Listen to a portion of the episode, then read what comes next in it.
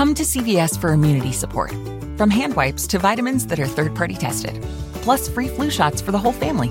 Visit CVS today. No cost flu shots with most insurance. Restrictions apply. Visit cvs.com and cvs.com slash tested for details.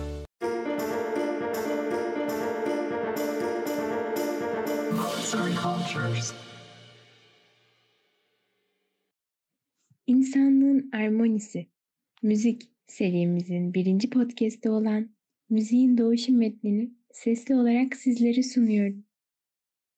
Müziğin Doğuşu Tarih öncesi çağda müzik Mağarada biri oturmuş, iliği çıkarılmış bir kemikte delikler açıyor, kaldırıp ağzına götürüyor, kemiğe yani bir düdüğe üfürüyor.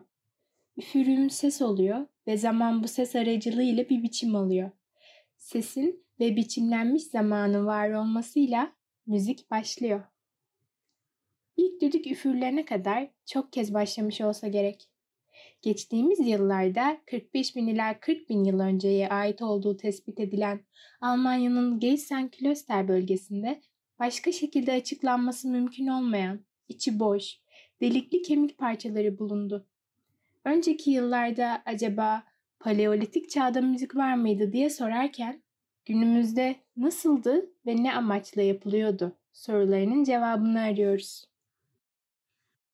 Milattan önce 40-50 bin yıl öncelerinde Magdalen adı verilen kültürel evrim aşamasında bulgu olarak kabul edilen mağara resimleri vardır. Bu resimler büyü amaçlıdır ve sanatsal kaygı taşımaz. Paleolitik çağda yaşayan klanların hayatta kalmak gibi daha önemli dertleri olduğunu varsayarsak, bu dönemde yapılan resimler ve müzik aletlerinin uhrevi bir müzik duygusunu taşımadığını söylemek yerinde olacaktır. Peki insanlar müziğe neden ihtiyaç duymuş ve onu nasıl doğurmuştur? 19. yüzyıl boyunca müziğin doğuşuna ilişkin teoriler ortaya atılmıştır. Bu teorilere göre müzik dilden, hayvan sesleri ve özellikle kuş seslerinden insanların birbirine seslenmesinden ve birbirleriyle kurduğu duygusal ilişkilerden kaynaklanmış ya da esinlenerek doğmuştur. Ünlü müzikolog Sachs, ilk müziğin neye benzediği ile ilgili şöyle diyor. İlkel müziği ilkel olmayandan ayırıp bu müziğin günümüzdeki kesin tanımını yapmak, insanın iç dünyasının tanımını yapmak kadar zordur ama bütünüyle olanaksız değildir.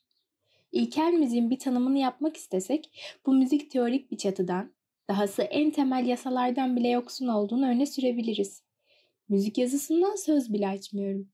Demek oluyor ki müzik yalnızca toplumsal ve kişilik dışı doğasına, çağdan çağa sürüp gelen önemli bir geleneği yaşatan doğasına dayanmaktadır. Müziğin bir başka tanımı da işlevidir. Büyü. Bu görev onu eğlendirici ve yüceltici bir sanat olmaktan alıkoymuştur. Savını destekleyecek bir kanıt olarak Sachs, Fransız Tarihi Müzesi'nin yaptığı şu çalışmayı örnek gösterir. Merkezi Afrika Cumhuriyeti'nde Küsilofon Müziği adlı CD'sinde yer alan tanıtım broşüründe bu müzikli törenlerde yer alanların hiçbiri mesleği müzisyenlik olan kimseler değil, kabilenin sıradan üyeleriydi. Kisilofon'un ilkeli olan bu çalgı ise doğal çevrede bulunan sıradan gereçlerle hazırlanmıştı. Müzik iki kisilofon ve bir ayak davulundan oluşmaktaydı. Bu törensel müziklerin gerekçeleri ise şunlardı. Başarılı av, hoş geldin kahraman avcı, saklandığı çalılar arkasında ruhları çıkartmak, genç kızların kabile üyeliğine kabulü ve çapa şarkıları. İlkel müziğin sanat dışı yapısı bilhassa çalgı alanında ortaya çıkar. İlkel insanlar neredeyse ellerine geçen her uygun maddeyi ses çıkaran bir eşya haline getirmişlerdir. Uygarlığın ilk basamaklarında insanlar üfleyerek, vurarak, sallayarak nasıl ses çıkarılacağını biliyorlardı. Eşya olarak kullanılan bu çalgılar güneşin ya da ayın varlık ötesi alanını, erkekliğin, dişiliğin doğurucu temellerini, bolluğu, yağmur simgeliyordu. İnsanın varlığını, sağlığını korumak için yaptığı törenlerde insan elinde en sağlam büyü ilkesi olduğunu söyleyen Sachs, Merkezi Afrika müziğinde bu gibi etkilerden dolayı metrik ve ritmik öğelerin önemli bir yer tuttuğunu belirtir. Okyanusya'daki Solomon Adaları'nın en büyüğü olan Guadalcanal'da ortaya çıkan pan flüt ile Çin'de ortaya çıkan Chia flütlerinin müziklerine dair bulgular da aynı doğrultudadır. Buraya kadar belirttiğim örnekler hep vurmalı ve üflemeli çalgılar eşliğinde oluşmuş müziklerdir. İlkel kabilelerde telli çalgılara rastlanılmamıştır. Bilindiği üzere tarihte telli çalgılar ilk kez Mezopotamya'da ve Mısır'da kullanılmıştır. Yani tarih öncesi çağlarda telli çalgı yoktur. Peki neden insan telli çalgılar geliştirememiştir? Sachs buna şöyle bir yanıt veriyor. Çünkü ilkel insan salt ezgisel yönü olan bu tür çalgıları geliştirmekte bir neden bulamamıştır. Ona göre ezgisel anlatım şarkıcının alanına girer. Bu yüzden çalgılarını bu alana sokmayı aklına getirmez. İnsan sesi çalgılardan eskiye uzanır. En ilkel aşamalarda şarkı vardır ama çalgı yoktur. Bu noktada şu yargıya ulaşabiliriz. Müzik şarkı söylemekle başladı. Asıl gelmek istediğim konu da budur. Ezginin doğuşu. Müzik nasıl başladı sorusunun temelindeki ezgi nasıl doğdu sorusunun cevabı. Sachs bu noktayı genel bir ifadeyle açıklar. Kendi sesine düzenli bir biçim vermek isteyen insan, iki değişik, daha doğru bir deyişle iki karşıt anlatım yolu buldu. Biri sözlerin egemen olduğu, sesin salt bir araç gibi kullanıldığı logogenik yoldur. Öteki sözlere çok az bağlı, taşkın, içten gelen kızgınlığın, gerginliğin başıboş bırakılmasıyla ortaya çıkan müziktir. Buna da patogenik yani coşkunun müziği diyoruz.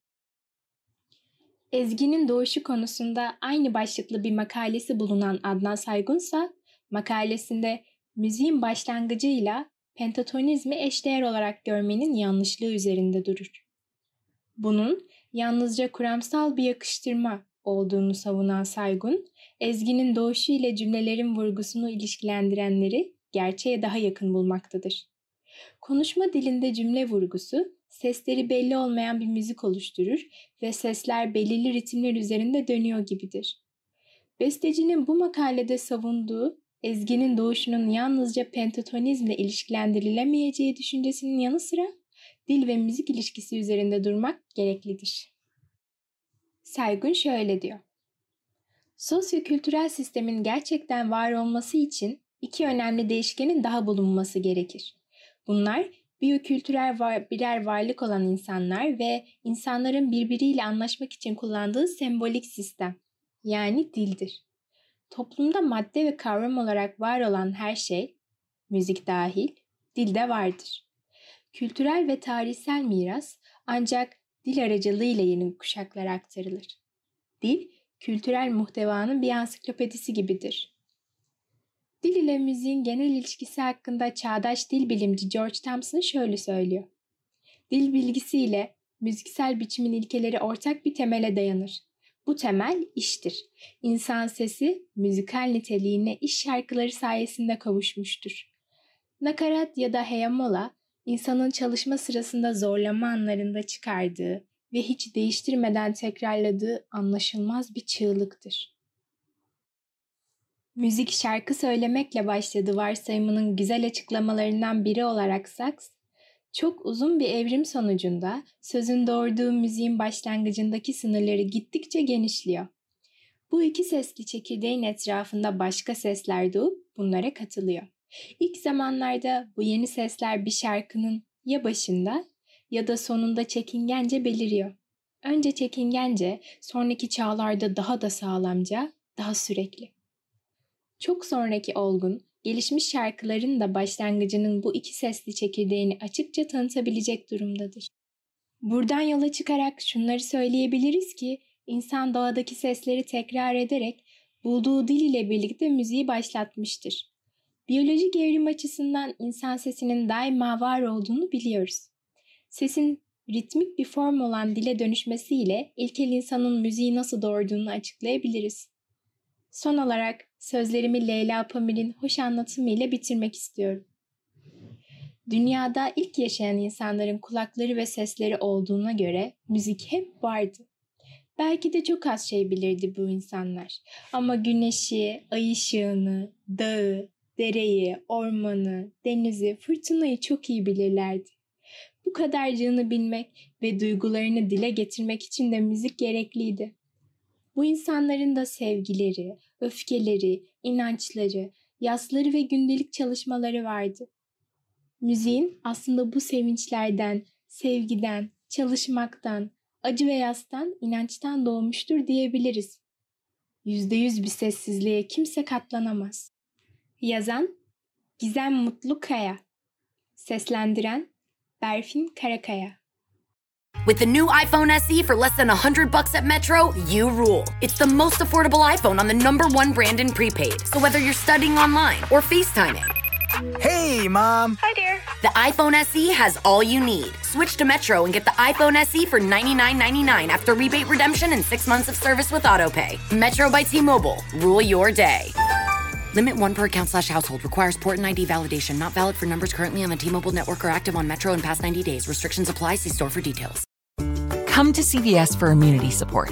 From hand wipes to vitamins that are third party tested, plus free flu shots for the whole family. Visit CVS today. No cost flu shots with most insurance. Restrictions apply. Visit cvs.com and cvs.com slash tested for details.